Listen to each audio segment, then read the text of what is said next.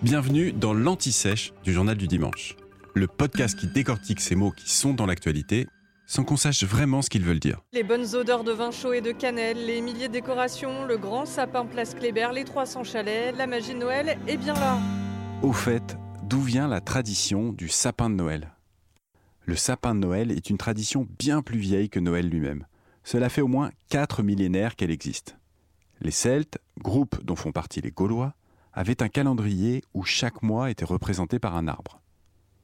En hiver, pour le mois qui correspond à décembre, c'était un épicéa, un arbre résineux, à aiguille, symbole de l'enfantement. On le décorait alors avec des fruits, des fleurs et du blé. Et les arbres ont été utilisés dans de nombreuses cultures pour symboliser le renouveau dans le monde antique ou au Moyen Âge. Le sapin et l'épicéa, par exemple, en Scandinavie, car leurs aiguilles ne tombent pas l'hiver venu, mais on retrouve cela aussi chez les Égyptiens, les Chinois et les Hébreux. Les Romains, eux, décoraient leurs maisons de branches de laurier, de buis ou d'olivier.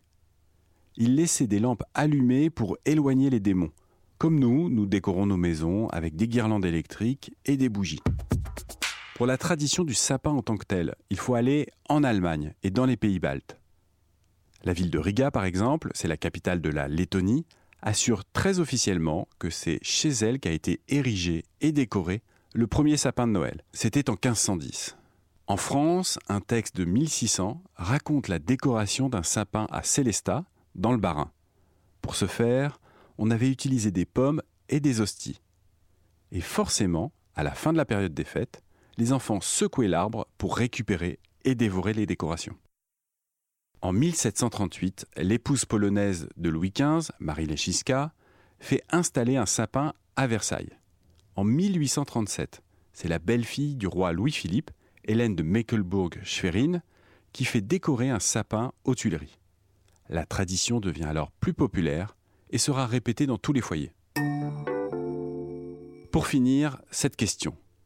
À votre avis, pourquoi les sapins, une fois coupés, perdent peu à peu leurs aiguilles?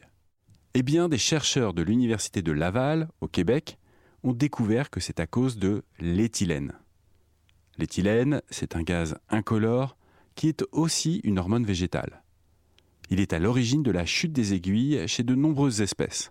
Or, l'arbre en produit de manière exponentielle une dizaine de jours après avoir été coupé. C'est le même phénomène qui fait mûrir les fruits une fois tombés de l'arbre. En attendant, il existe quelques astuces si vous voulez garder votre sapin encore un peu. Faites en sorte qu'il possède un réservoir d'eau et ne le placez pas à côté d'une source de chaleur. Vous venez d'écouter l'Anti-Sèche du Journal du Dimanche, le podcast qui répond à la question que vous n'osiez pas poser. Je suis Vivien Vergniaud et si vous avez aimé ce podcast, mieux si vous voulez écouter d'autres épisodes préparés par la rédaction du JDD, c'est facile. Abonnez-vous, suivez-nous, c'est gratuit. On vous donne rendez-vous trois fois par semaine en podcast et tous les jours sur le JDD.fr. À bientôt.